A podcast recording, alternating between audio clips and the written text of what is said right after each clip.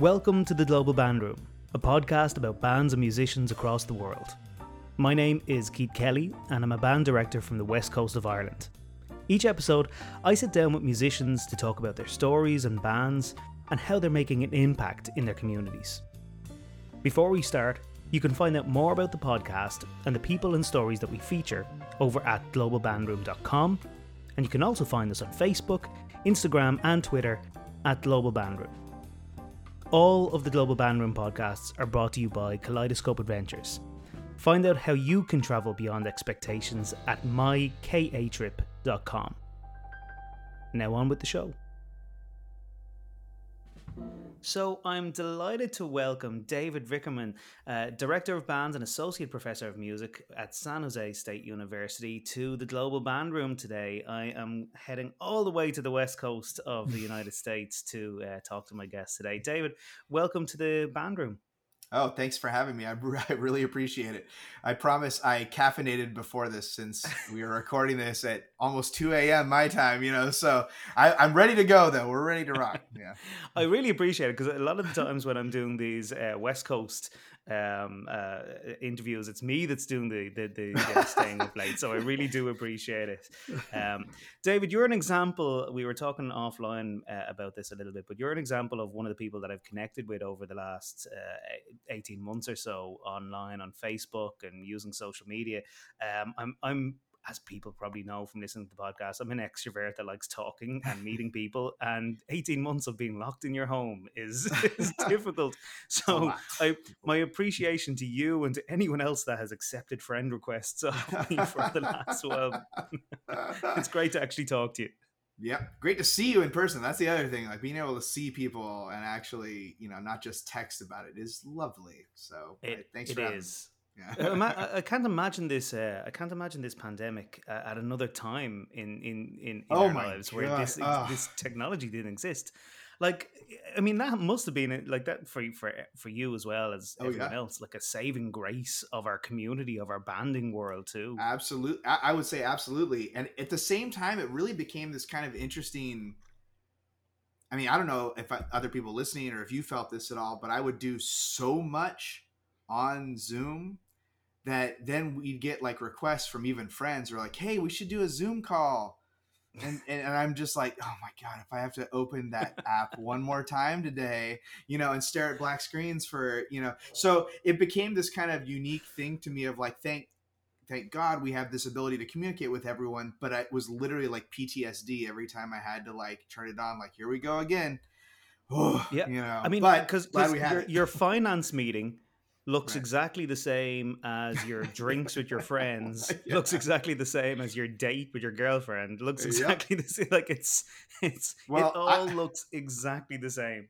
I got a whole bunch of really exciting backgrounds. That's how I kind of tried to keep it spicy the whole time. I was probably, for any of my colleagues that listen to this, they'll know, I think I had a new one on each faculty meeting, just literally to get laughs out of everyone. My, my favorite one is, I'm a big Star Wars fan, and I have one that like I'm sitting in an X-Wing going down the oh, trench. Cool. Oh, it's great. It's it's it's easily the best one. So, so tell me a little. Tell me a little bit about uh, sort of online uh, work. Then, um, were you teaching online during all this time? Did your students yeah. get to see some of these? Yes, they did. They saw all. They saw all of them. They had better ones though. I had a student who, I mean, college kids. You know what? What can I say? They're very creative. I had one who had recorded himself coming into the room and like handing himself coffee. I think I'd seen this in a couple of things. And then he would pick up the coffee and drink it. But it was like a background of him doing it. It was, I was like, that's, that's, that's fantastic. That's A plus in class just for that. But so we, we had a very um, uh, lucky situation. Our, our dean, Shannon Miller, was actually very um, instrumental in really getting us to be able to still do uh, playing and performing outside. Um, and so we were able to do that the entire year, which was unusual wow. for a lot of folks. Um, we were outside and we were wearing the musician masks and we were doing, um, bell covers even outside.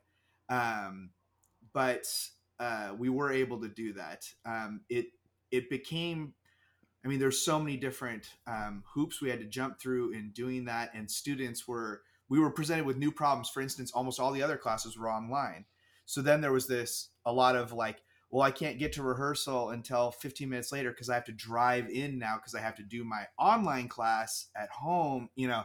Oh, mm. And it was just all these kind of like um, logistics issues that usually I can, you know, handle fairly easily. But this is like a whole new world, you know, trying to figure out the answers to all that. And we are very lucky to live where we live in the sense that I could basically play outside the entire year. And we had zero problems uh, with doing that, except for the very end where, you know, all the instruments were melting and we were melting, you know, trying to play outside. So we're um, glad that portion of it is over, but glad we had the opportunity to do it at least. So what does the situation look like now?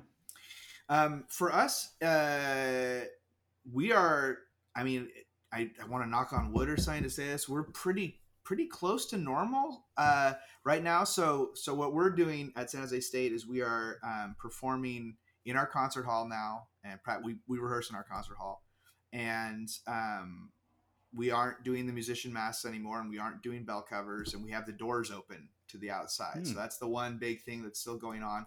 We spread out as much as we can. The hall is big. The stage is not as big as we'd like it to be. So we spread out as much as we can. And then they they wear masks when they're speaking or doing anything else. So they have masks to wear, just not when we're playing, basically. Um, and I'm really happy. I mean, so far, unless I, I'm unaware of something, there haven't been any cases of it spreading at all. Um, we've we've been, and our I think our campus, the student population, I mean, it's required vaccination. So that's the other um really wonderful thing for us that makes everyone feel a whole lot safer. And I think the student population is something like ninety-eight percent, ninety. I mean, it's almost, it's almost all of them, you know, and that's everyone fantastic. In the band is for sure. So, so I think that gives us a little bit of breathing room um, to know that we can kind of uh, pull it off. And it's been for the students, I, I think I can speak for them in saying this. It's been just emotionally and spiritually important to be able to do that again. I think that that, mm-hmm. um, gosh, those first couple rehearsals playing in the hall again was, you know, I, I remember telling him something like, I will never, ever take this for granted again, ever after all this, you know? So, yeah. Do you, I've, I've, I've heard conflicting uh, opinions on this uh, and, and nearly everyone that I've asked on, you know, on, on video, Uh, on a recording has has been the, has given me the optimistic answer, of course, because they're being recorded, and it's when, when it's, it's when it's off off recording they give me the pessimistic answer.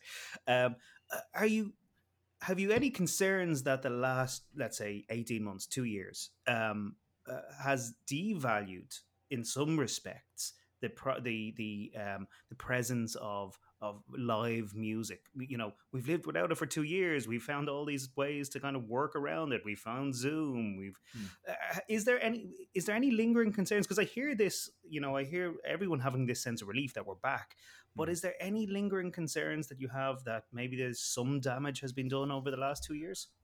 I think that, I mean, it would probably be naive to say there isn't any, but I do think there's going to be quite a desire to have that back. Like I, I, and I think what's stopping that right now is we're still in it. I mean, we're still yeah. dealing with um, issues, going to see like live performances. I mean, for instance, where our next concert is, you know, vaccines required, masks required, um, children have to have like a negative test within three days or something like, you know, like there's all these requirements for doing it. So those steps are going to keep some people from wanting to be involved, yeah. but I don't think it's changed the desire to do it. Um, and I, obviously the musicians in, on the planet are like, yeah, absolutely. We, we can't wait to get back to doing that stuff. And I, but I do think it'll take, I think it'll eventually get there. It's just going to be, it's going to be a while. I, I, I would love to think, if I'm being my usual, very positive, optimistic self, that like by the end of the spring, we are as close to back to normal with maybe a few little adjustments, you know? Um, and then by the fall, it, we, you know, hopefully we have a better handle on all of this, and um, pe- people will be able to go back to it. I'm actually more worried about um, the education part of it, because okay. so many um, schools have been unable to do um, music. Uh, mm. I mean, some of them, a lot of them are coming back now, um, even if they're playing outside or or all these other stipulations that are involved. But I do see um, the potential for, especially those of us that teach at a university, that like in five, six years, we should, we're going to be expecting this kind of changed. We we are going to have either students that aren't usually as prepared as we would expect, that type of thing. Or I mean, I don't know. It's just, it's a lot of it is is guesswork. But I'm just kind of thinking, if I had to put any kind of doom and gloom on anything, it would be that. I think that there is um, there's an unfortunate uh, generation of kids in schools that are missing out on things that, you know, mm. and we talked a little bit offline about this. We both have kids, and um, I know my daughter's in sixth grade right now, for instance, and um, she missed out on half of fourth grade, all of fifth grade. And that included starting an instrument. And that included for us, like going to fifth grade science camp. And my youngest had to do kindergarten online last year. This is her first wow. year actually going to actual school, you know? And so they've missed a lot of these things. And so that is the concern I have, is like, you know, if they hadn't experienced it, is it still going to be something they're interested in doing? So I've heard a lot of the top drum corps saying uh, similar things, that they need to be aware of this problem in mm-hmm. five years time, in six years exactly. time. Like, this isn't something that we can f- forget about. Mm-hmm. You know, when we when we get to twenty twenty-six, um, mm-hmm. we need to remember that there is some lingering effects of this, right? Um, always going to stay with us. H- however, and I mean, you you might find this from your from your eldest as well. Mm-hmm. I've been surprised with how quickly the kids have just caught up. Uh, I've, oh, I've yeah. just recently got back to my own band, um, and and. Uh, multiple ages. We have eight year olds and we have eighty year olds in this band. And it's been surprising how quickly the kids. Um, actually just caught up with where they need to be, and um, just just aging in itself has just help, helped them just to grasp things quicker. And um, maybe maybe we're maybe we're overly concerned. Maybe yeah. the kids just adapt and move on. I do think there's an, I, I mean, me saying it, as I'm saying it, I was literally thinking, I was like, you know, I mean, we've set these um, like standards, but we, the standards can change. They don't have to stay exactly, and they right. probably should. You know what I mean? Like, um, I know I could say for us at San Jose State, I think I could speak for most of my colleagues there in saying that, you know, we're very much interested in taking students into our school where they are and then trying to make them a little bit better, hopefully by the time they leave. You know, we're not in the business of, you are incapable of doing these things, you can't come here. You know what I yeah. mean? We, uh, at the school in general is very much into the idea of um, raising students from one socioeconomic status to another, you know? So I think it's, so in some ways for us, you know, I, I'm not sure it'll change things. Um, we just might have to adjust what we can do, or instrumentation. I don't know, but you, it might, it, who, we have no idea what's going to happen. This is all crystal ball gazing, you know, um, and what's going to happen. But uh, I think it's, I think for me, I just have in the back of my mind to be prepared for that. Like, you know, I, maybe I don't do Winds of Nagual that year, you know, that maybe, thing, you know? Maybe not. um, I often joke that at the beginning of the pandemic, we all talked about this two week reset that we were all going through. Yeah.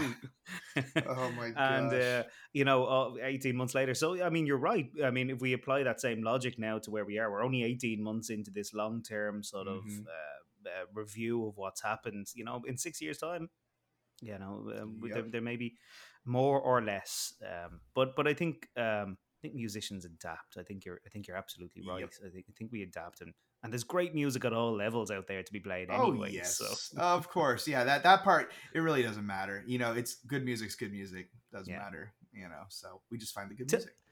Tell me a little bit about the uh, about the university um, and the, the music department there. Um, I'd love to find out more about it. Um, um, is, sure. is there many uh, is there many people majoring in music at San Jose State? Uh, yes. I just just so you know, really quick, uh, it says alert lost connection to server on my end, so I just want. Oh, oh okay. It says reconnected. It's re. It's after. So I didn't. I didn't want to lose something. In no, there, no, so no, that's, that's fine. Know. I think we're. I think we're. Um, good. Oh, about San Jose State. Okay, so yeah, we have we're we're not a huge music school, and we're not a really really tiny music school. You know, um, I want to say, um, oh gosh, I probably should have had this these numbers off the top of my head, but I want to say we're, when you count it all up, two hundred fifty some majors, two hundred fifty, two hundred seventy-five wow. majors, I think. Um, and that's a lot. I mean, we have, we have like summer master's music ed program. We have, you know, we have, you know, choral, orchestra, you know, uh, a lot mm. of different students majoring in different ways, master's programs. Um, but, um, yeah, and it's had it's had a long history. San Jose State University is actually the very first university in California, um, which wow. a lot of people don't realize. Yeah. Um, in fact, and I love telling Travis Cross this, that they they based U C L A off of San Jose State when they when it was designed, and so I'm always like, yeah, but we were first, you know, that type of thing. But U C L A is on a different like planet than we are, you know. So um, in a good way, he's fantastic, and their program's awesome, you know. Um, but uh, it's it's been around for a very long time with a very rich history. Um, uh, and so it's, you know, I've been there for the past, let's see, I'm in my fifth, is that right? I'm in my fifth year there. Um, and I started here in fall of twenty seventeen. Um, and I've been happy at this. I really love working with the student population. I think that that has been, and, and was one of the reasons I was interested in the position to begin with, is that, um, we have an extremely diverse population. And I don't mean just in terms of uh, race and ethnicity. I mean, a lot of it. So I have in my ensemble currently, I have students who are first generation college students, a lot of them. Mm. I have students who come from very affluent backgrounds. I have students who are in their second or third careers and they just love music and they're getting master's degrees now, you know? Um, so when I look out at my conducting class or my, um, or the wind ensemble, I think that's the thing I love the most, is that I really see the power of that diversity and what it brings to an ensemble. Um, and I love the fact that we work um, so much with students uh, that would normally maybe not get that opportunity because uh, they don't have the, you know, financial background or, or help um, in the community, and we can help provide that for them. I think we, I think we, I think we do a good job of taking students um, from where they are and uh, making them really outstanding performers, educators, um, co- composers, all of our, all of our different degrees when, by the time they leave. Yeah. What, what do you think it is about the, the university that, that encourages that kind of diversity uh, and, and, and uh, diversity in, in many different uh, areas, um, particularly, yeah. you know, in terms of uh, financial and, um, uh, Uh, socioeconomic diversity that, that can be quite difficult for a university to, to achieve, I'm sure. What do you think it is that you guys do well?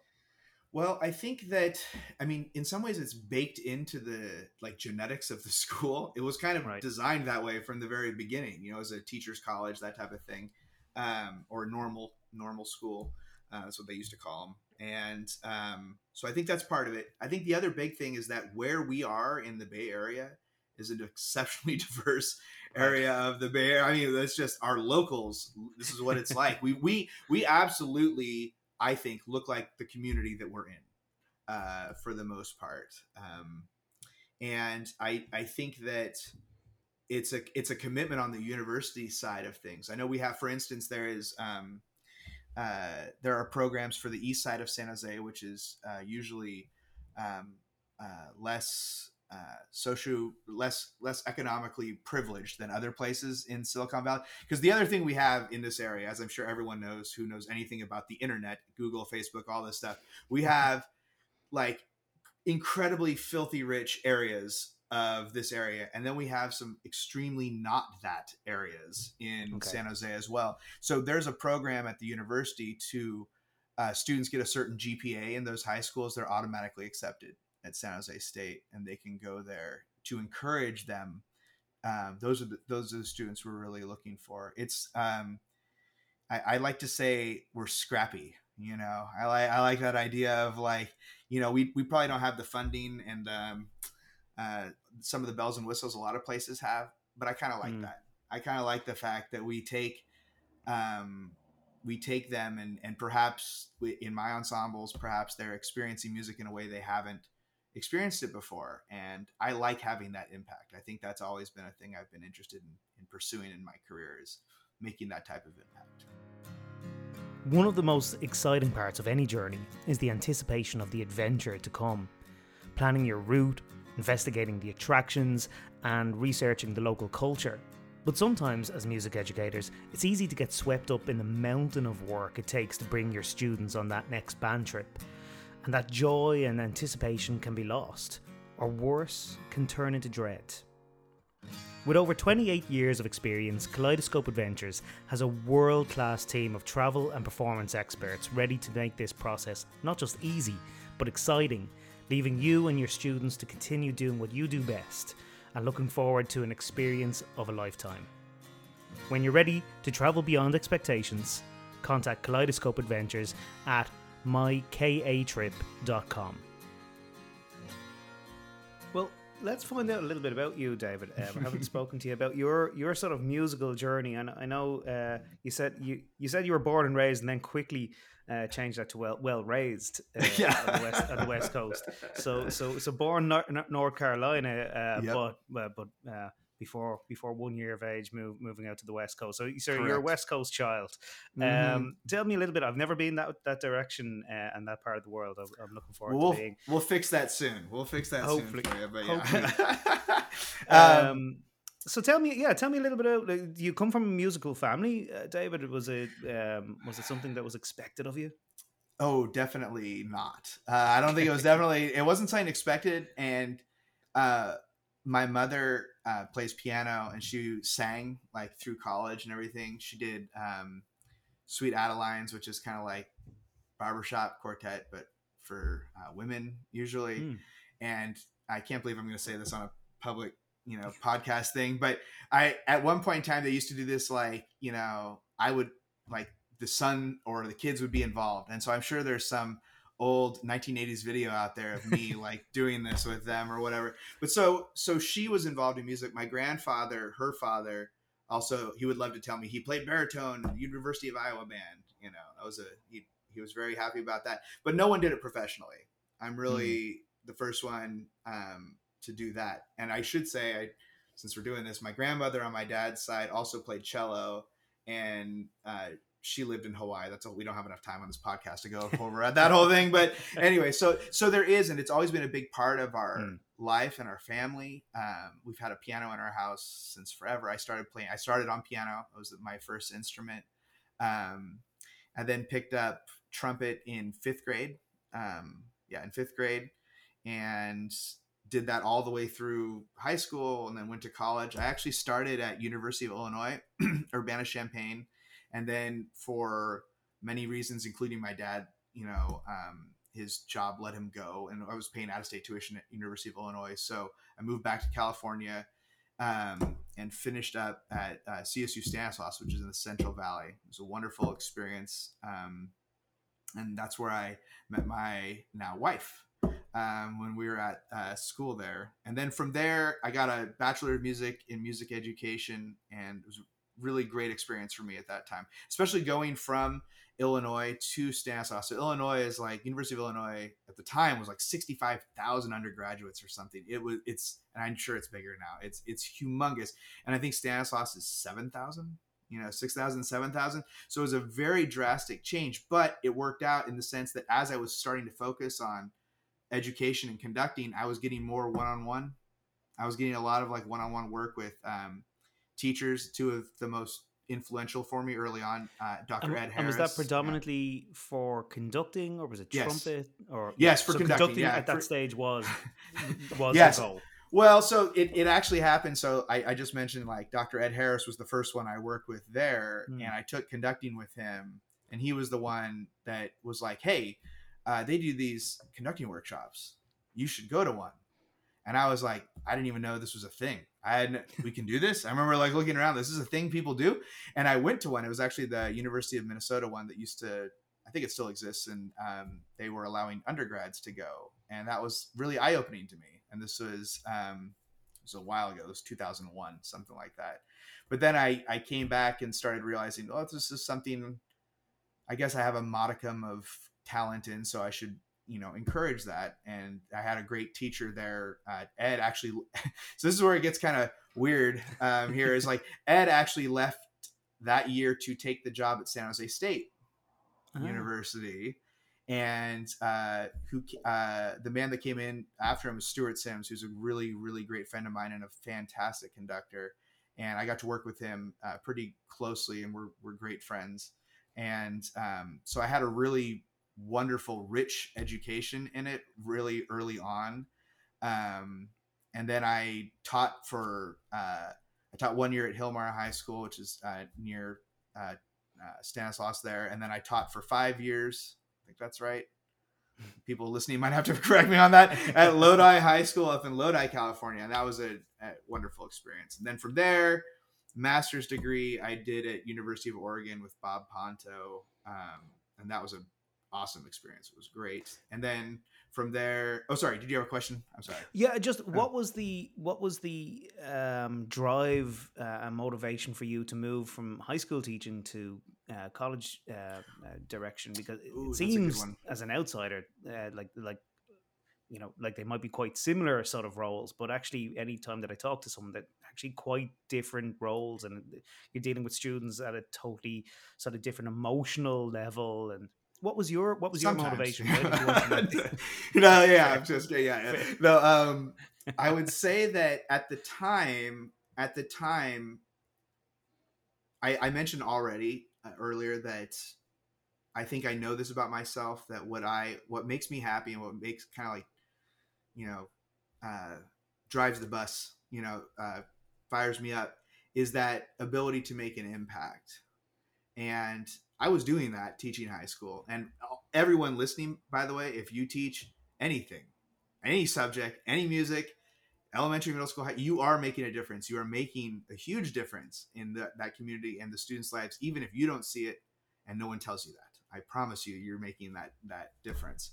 Um, but I felt, I don't know, it felt, it felt kind of like, it's going to sound stupid to say it, like a calling, like it really felt like something I, I'd like to make a broader impact. I started mm-hmm. to see, I'm not going to say issues, but I started to see things where I was like, I think this could be better, or we could do better about this um, in, in bands or winds or in conducting or whatever. And I think, you know, I have some ideas about that and I'd like to explore. And part of it was also, I just knew I wasn't as, as good as I wanted to be at doing it. So getting the, the additional education helped me, you know, in, in being a better, um, te- hopefully help me uh, be a better teacher and conductor.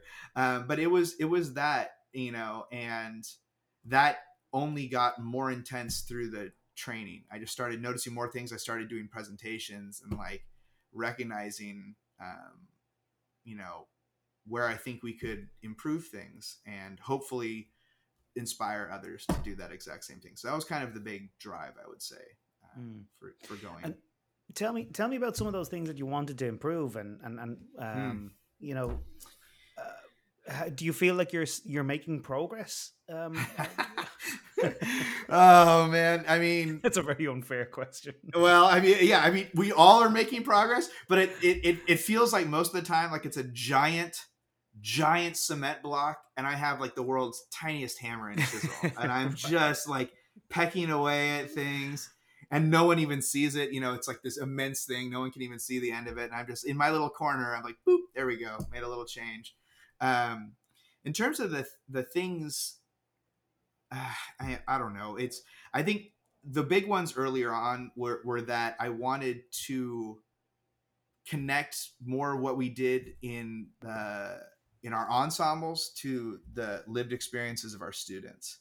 Okay. So I felt early on, especially, that a lot of the programming was fairly stodgy, and um, there was a lot of really fantastic repertoire out there that just wasn't being connected with because it's not part of the, you know, quote unquote canon or whatever. Mm. You know, I'm not sure, being older now, that that was as prevalent as I thought it was. You know, that's part of it. Perspective, you get perspective as you get older, you know.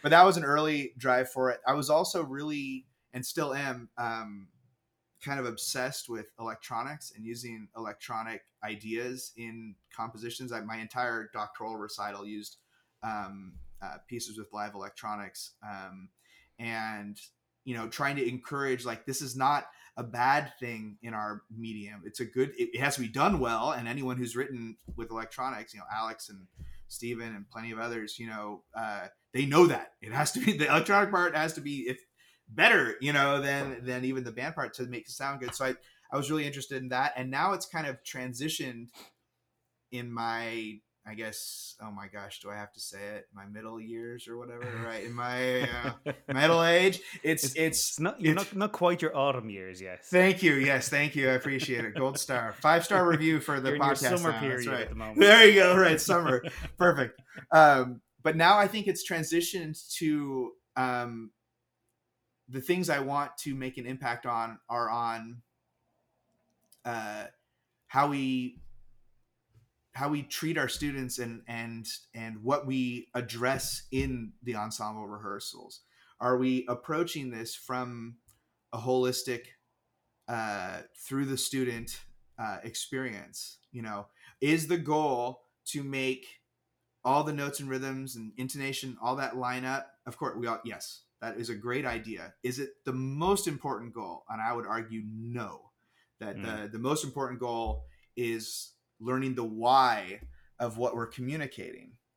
And then how do we do that as conductors? And so that's become a huge part of um, my pedagogy and the way I try to run uh, ensemble rehearsals and my uh, conducting courses as well. So it's shifted a little bit as it, as it's moved through it. If anything, it just keeps ballooning up, you know, like the umbrella is getting bigger and bigger. Um, trying to, you know, I, I'm kind of like obsessed with trying to figure out, not putting band-aids on problems, but really what's at the root cause of those. Like, why do we have this obsession with competitions or with, you know, uh, ratings and all this stuff? And is it because we're focusing so much on that and not on the, you know, why of what we're doing? The other day we had a um, rehearsal and uh, my students that end up listening to this, well, no, it wasn't the greatest rehearsal we've ever had. We've had, we've had better.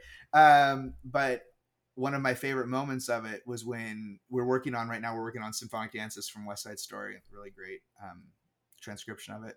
And um, it just wasn't connecting. They were playing, you know, basically they were, fo- they were following me and they were playing well, but they weren't connecting. I felt like with what it's about. And so we were playing through part of somewhere, you know, uh, portion. And I just asked them, what is this to you? And there's no wrong answer to this. Like, what is this to you? And oh my gosh, their answers. I'll tear up right now if I start thinking of it. It was really beautiful. And then as soon as we're done, I was like, you know, I want to hear that. That's what I mm. want to hear through this. You played all the right notes and it was in tune mostly when we just did it, you know. I want to hear that part of it though. And that next time through was like lightning. It was so much better. And so to me, I just keep getting that confirmation of this is something we need to do more of. Um, anyway, is, is it as simple, and I know it's not as simple as that, but is it as, is part of the solution here to get to that why of why we do what we do, mm-hmm. just asking the question to the musicians, it, just letting them articulate yes. why they're doing this? Because we don't yes. do that. I, I, we don't you know? do that. I know. It's actually like, it's so funny because rarely in life are there like, it's a simple solution and it actually works really well. Like I know whenever I find one of those and like if I'm like installing a light in my house and it goes quickly and easily, I'm like, why haven't I done this before? This is like, I'm going to go do this, you know, like, so, so th- it is, it is as simple as that. It gives them agency, right? Mm. They have a buy-in to what they're doing. Someone might've said, you know, loss, because that's what they're thinking about in that moment. And someone else might've said, you know, wanting to belong. Both are valid yeah. and both can be expressed in that music. But what's most important is that that person, that soul, that living being sitting there is communicating that through their saxophone or whatever it is they've decided right. to put in their face, that it's communicated through that. Yeah. I, I remember watching um, a, a movie that we're probably all um, uh, very familiar with, um, doc, Doctor Holland's Opus or Mister Holland's Opus. Mister Holland's, uh, yeah, yeah, yeah. Uh, uh, what, you know, and I was, I was a young Play the sunset. teacher. I was a young teacher, right? I was yeah. like eighteen or nineteen. I was like, I will never, ever do that. It's all about pedagogy and mm-hmm. I will never, the older that I get, the more I become like Mister Holland. yeah. I mean, like, like all media things, it's like a little blown out of proportion, like Drumline too is saying, you know, it's like, it's not quite like that, you know, but the, the point, like I made that joke earlier, of, you know, play the sunset. He's not mm. wrong. You know what I mean? Like that's probably the best part of that film. Like, honestly, like that, to me, at least that that's, That's what's missing. If we all, everyone listening to this right now, if you stop and think of like your most impactful music experience, I doubt right now you're thinking they played all the notes and rhythms right. I don't think that's what you're thinking. You're thinking about how you were moved emotionally. You were taken aback. You were, you know, um, taken out of time. I mean, uh, my my wife, who started as a music major and now she does elementary teaching, not not music, but uh, we went to go hear um, a premiere in San Francisco of uh, John Adams. Um, oh my gosh, it's gonna uh, The Flowering Tree. It's a beautiful oratorio, by the way, just gorgeous. And she will ad- admit to this, and I, I'm fine with saying it, I'm sure, publicly or whatever. She, she, you know, she's the person who will count the exits in the concert hall, you know, like is kind of easily distracted and not paying attention. And she leaned over to me in that piece, just like I was, completely enraptured by it. And she leaned over and said, "I don't want this piece to end," you know? And it's like, and that experience is what we're after for our audiences and those of us that teach in education, for our ensembles, because that's what's going to make lifelong artists out of them, not just musicians, not just teachers, but they're really thinking that's our power. That's what we can bring to other people. We can take them into a concert hall and they see fifty to eighty people on a stage making one piece of art together. I mean, it's, it's, we all know that it's magic. It's literally mad. It's as close as we can get. I mean, we use batons, you know what I mean? We're we're as close to Harry Potter as you can get, you know, in the real world. So, so I think we need to highlight that more personally. Like that's a, that's a thing. And when I adjudicate and when I go do clinics, I, I, I talk about that a lot. That's a big part of I, I know I'm always on dangerous ground when I ask college directors to give advice to uh, middle school and high school directors, but I'm going to ask the question anyway. Oh, because yes. It's something that I'm struggling with right now at the moment. You know, we're just mm. getting back into rehearsals. I have um, a, a band of uh, mixed abilities, uh, as mm-hmm. most community bands are in in mm-hmm. in, uh, in Ireland and across Europe. Um, mm-hmm. And we're trying to find, you know, something to engage everyone. Clearly, we have to do music that's technically easier because I have mm-hmm. to appeal to uh, younger and, players and, yeah. and, yep. and, and play program music that's appropriate. Mm-hmm. Uh, but I still need to try and engage the, the more advanced players, and and part of my solution to that is to do something that's emotionally engaging with them. Yep. How can we engage? Should we be engaging? Uh, it's probably yes. this question. Yeah. uh, but like, how how do we do it with younger people? Is it the same method? Do, do we just ask them why or what yeah. is this? What does it mean to you? Like, is is that is that what I we think do? so? I think so. I really do. I mean, I know, and and. And full disclosure here, I, I taught high school last in two thousand eight. So things are different and things are changed. And I taught middle school for one year. So so I know I'm speaking without, like, you know, I haven't been in the trenches like everyone right. else listening has about this. However, I will say the times I've gone out and done this, I have done middle school honor bands and I've done um, high school groups and clinics and, and a lot of stuff like that. I really feel like when we spend the time asking them about what this is to them, what does this, what does this phrase, what does this section mean to you? What does this sound like? Describe it as a picture, describe it. What scene is this in a movie, whatever, filling in the blank, getting them to think about what it is they're trying to communicate. I think it does a bunch of things. First of all, it shows them we value what they think, which from a conductor standpoint is a great thing because sometimes they probably feel like it doesn't matter. Like we just get told what to do. And two, I think it inspires them to play it better because now they know what they're, it's not just like, make sure I play the F sharps. I don't want to be in trouble. I don't want to miss the key signature. I don't want to do the wrong note.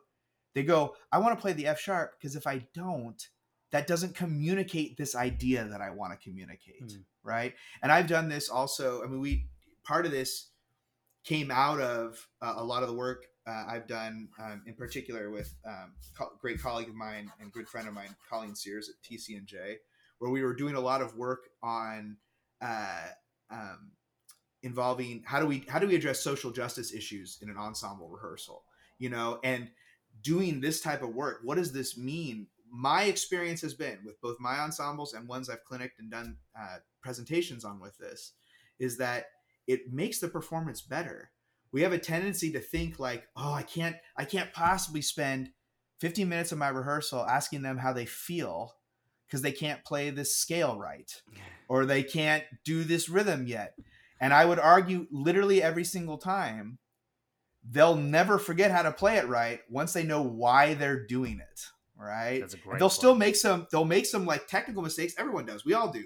Professionals yeah. make tech, you know, but they'll remember why they're doing it. Not just, you know, Doctor Vickerman told me to do it or whatever. You know what I mean? Like, I really feel like that why is, it's critical to this process. It really is.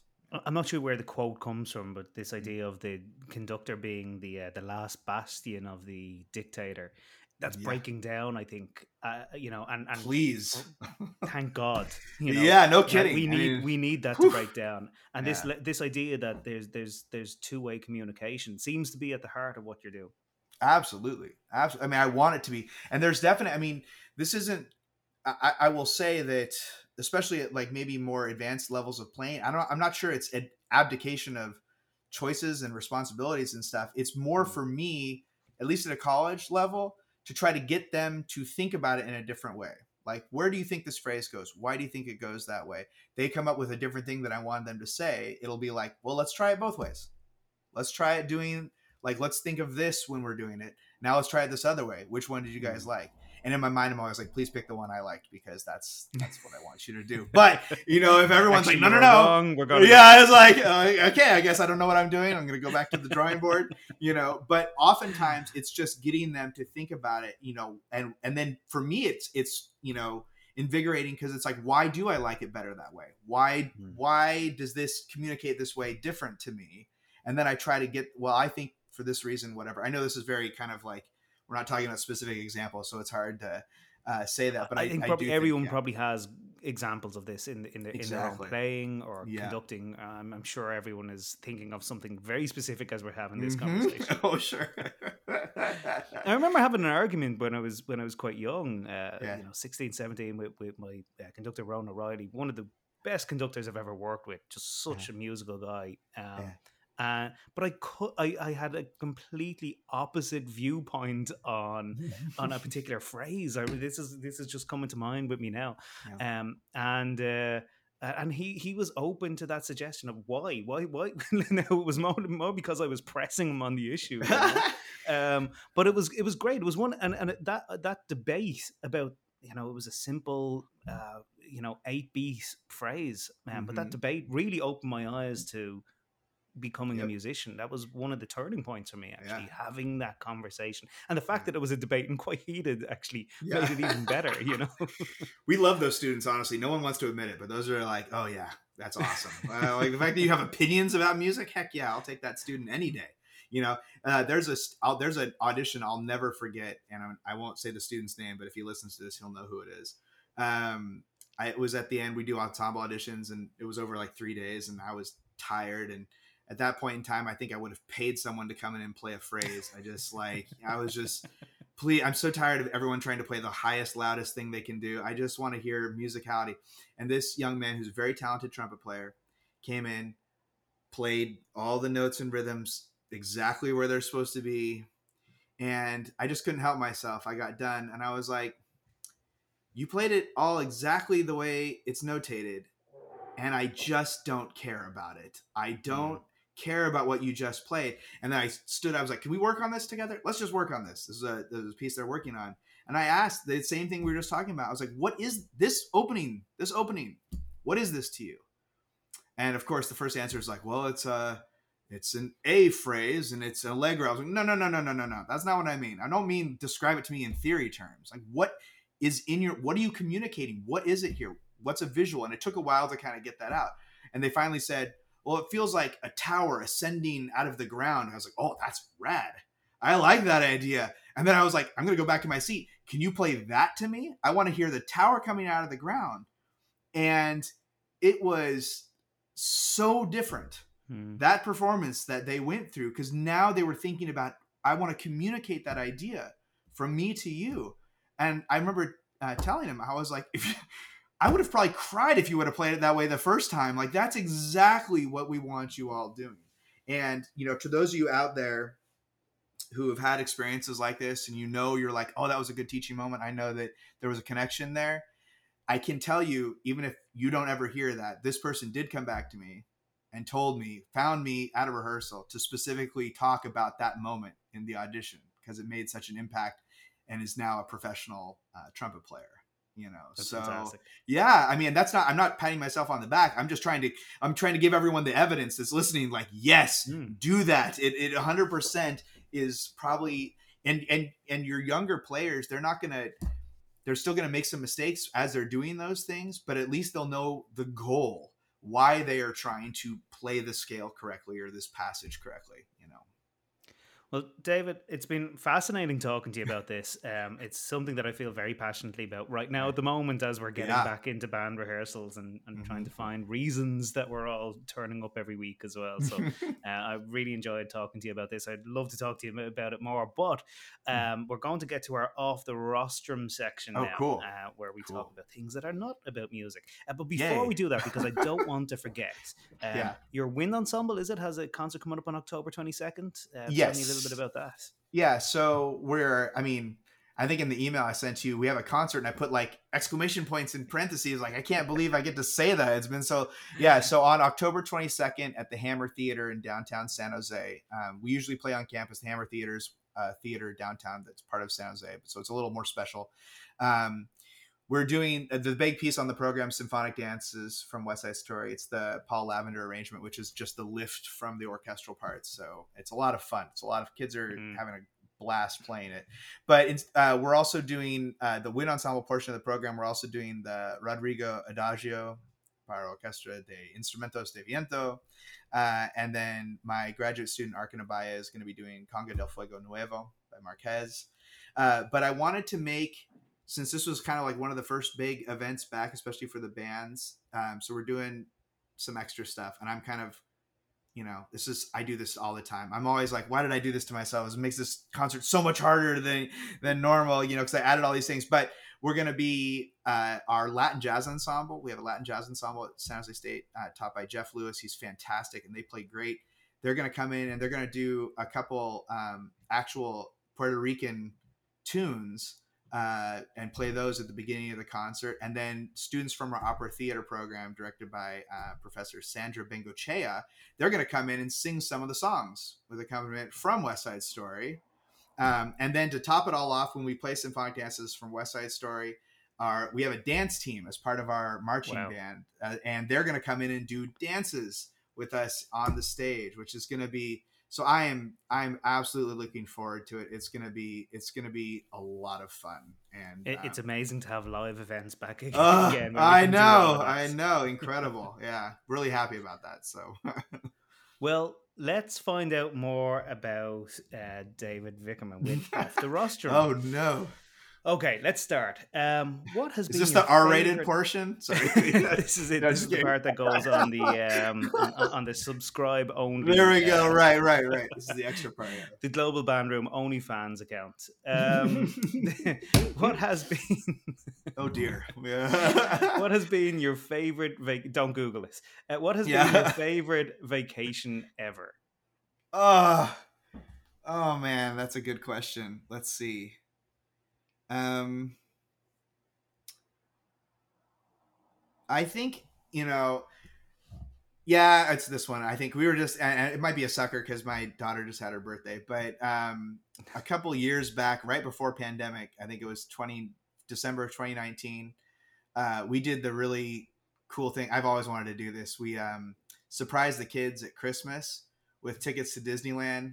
And then we literally got in the car that day and drove down there. Oh, cool. And um, so, you know, I've had some really, I've been very fortunate to have some really wonderful uh, vacations, but that one is just so potent in my memory still right now.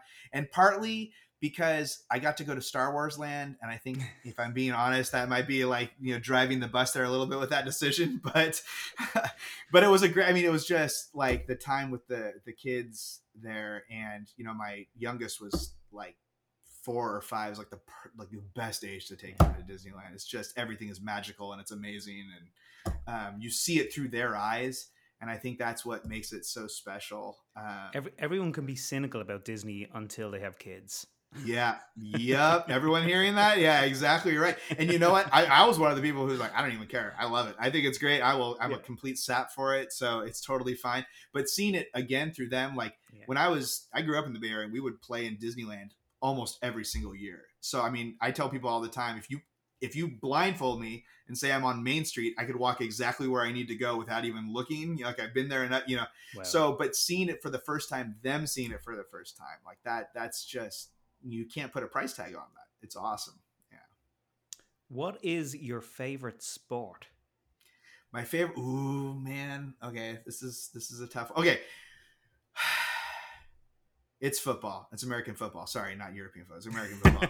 I got um, it. I got it. yeah, yeah, yeah. I mean, I play like way too much fantasy football. Um, it's like, it's way too much. But I, I think I have three teams right now going. Um, but uh, anyway, it's uh, I, I think I got into it because it's it feels in some ways like the exact opposite of what I do for a, a job, where it's like all statistics and random, you know, like the choices I make are like, it doesn't really matter. Like I could put someone in, I think it's gonna be great, and they get injured, you know, you know, like, so I, I think I, and I love strategy games. I've always been someone who loves strategy mm-hmm. games. And so there's a lot of football, I feel like, where there's so much strategy that goes into how it's played. And so I, I really appreciate that part of the game. I don't appreciate a lot of the aspects of the N F L and stuff that's going on, but it's hard to like, you know, oh man, I, I really struggle with that part, but you, I like the you, game. You should get into yeah. European rugby. You know? Oh, I want to. I want to. And the, yeah, I was going to say, I, I actually like right underneath football is hockey. I love hockey. Mm. And so it's, you know, um, it just, it's harder to follow. My, my schedule's so busy. Like football's nice because it'll be like one, like you have one day, there's some games. Like hockey, it's all the time. So it's hard to keep track of the games as much. But yeah, and we're also super happy. I've been a, a San Francisco Giants fan since I was a kid, and I haven't been following as much as I should this year, but super happy they're, you know, in the N L D S. So it's awesome for them. Yeah. What is your favorite fast food? Ooh. My favorite now, fast I, I'm food. Guessing, like, with you being from California, there's only one answer to that. Is that right? Oh, I'm what is there's it? Like a I'm Texas, California. There's a Texas, California sort of divide on Whataburger and what's. Oh, dude, yeah, whatever. Yeah, no, there's still like In and Out or whatever. Yeah, no, no, no, no. Okay, so like I gotta say, and it's because like you know I am. Let's say I'm not the smallest person on the planet, you know? So like, I can't have some of this as much as I would love to. I like looking at it, you know, and, and kind of living vicariously through people with good metabolism. But um, I gotta say, I gotta say, I, I don't know if it's considered fast food, but pizza, do we follow pizza under that? Cause I feel like when I have it, it's like, oh man, I am completely blowing my entire week's, you know, caloric intake in like one shot. Pizza or oh, it's kind of a wide range. Well, I lived in I lived in Jersey for for five mm. years, and so I've been spoiled, and I think that that's that's really tough. I I enjoy. Um, I'm like a carnivore. I enjoy meat pizza. I'll just be honest. I'll be honest on the podcast. like, like you've been like, you know, but I think the usual is like, you know, sausage, pepperoni, olives. Oh yeah. That's, that's the business. That's really good. Okay. Two more questions. Uh, what was the last book you read? Ooh, um, uh, Effortless. And I'm going to, uh, I'm going to, I can't remember the name of the, the author right now. I wonder if I can look it up really quick. Uh, something McCown. Oh my gosh. Um, it's great, by the way. So Greg McCown, Greg McCown. So, um, it's a fantastic book. Everyone who teaches, especially all you people, if anyone's listening who teaches at a university, you should one hundred percent read this book. And it's been like, it's been my, um, like beacon all this semester. I've gone into so many meetings and being like, how can we simplify this? You know, how can we, there is no need for this to be as convoluted as it is. You know, at, at so many universities, I'm sure everyone listening to this that teaches at one knows what I'm about. You know, you know this same thing that happens at your school. It's like, well, the students need to do this. They need to fill out this form. And to get that form, you need to fill out this other form. And for that form, you need to go to this office. You know, the, the amount of administrivia and bureaucracy is ridiculous. So I'm always, I, it's it's been, and like when we have our bands meetings with the staff and everything, I'm like, how do we simplify this? How do we make this as simple as possible? You know, so that book was, has kind of been a lightning rod for me. Yeah. Last question. Um, who's your hero? Oh, man. Who's my hero? Um, that's a really tough question. That's a really tough question. I think that um, I don't know if it would have been different before the pandemic. You know what I mean? I think mm-hmm. that, that that things have have shifted, um, you know, and, and probably a lot of that is also coming with age and everything. I mean, there's I'm going to cheat. I'm going to give a few because I, okay. I don't think I can go with one. um, but um, uh, my conducting teachers, for sure, I, I, I look up to them, not just for the education, but I feel really blessed that that all of them are also uh, just wonderful people and um, have a good sense of balance, I feel like, in their lives, something I emulate poorly, um, but really try to. Um, so, you know, people like I mentioned, Ed Harris, uh, Stuart Sims, Ro- Bob Ponto, and Harlan Parker at Peabody for my doctorate. All of them have been extremely influential um, for obvious reasons. Um, and I would be remiss if I didn't say my parents. I mean, that's a real, you know, especially having kids and, um, you know, experiencing it on this side too. I saw someone post the other day, and I think it's totally true.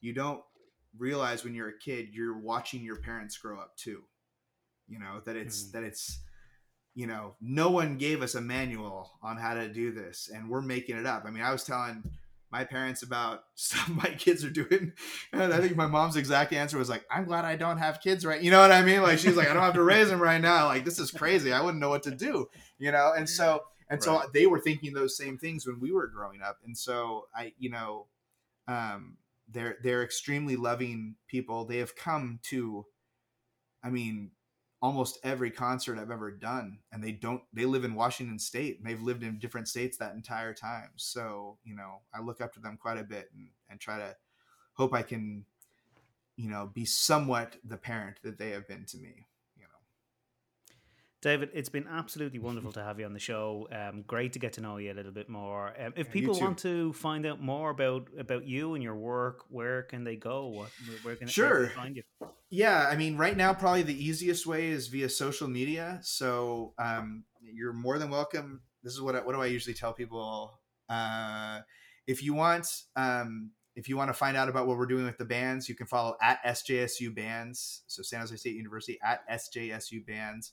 That's all the professional stuff. If you'd like to see pictures of cute kids, you can follow me on Instagram, you know, and that's at D Vickerman. That's mostly pictures of kids and occasionally some stuff I do at work. Um, and we'll post links to uh, works and, and things we're doing like that. I think I have a website, but my goodness, I haven't updated it in forever. So no one go to that. It's, it's pretty, it's pretty old right now, but, uh, but yeah, that's probably the easiest way. And, and please, if anyone has any questions about anything I talk about, I'd be, I'd be happy to chat with you. Um, offline or via email, or just reach out. Happy to happy to provide that.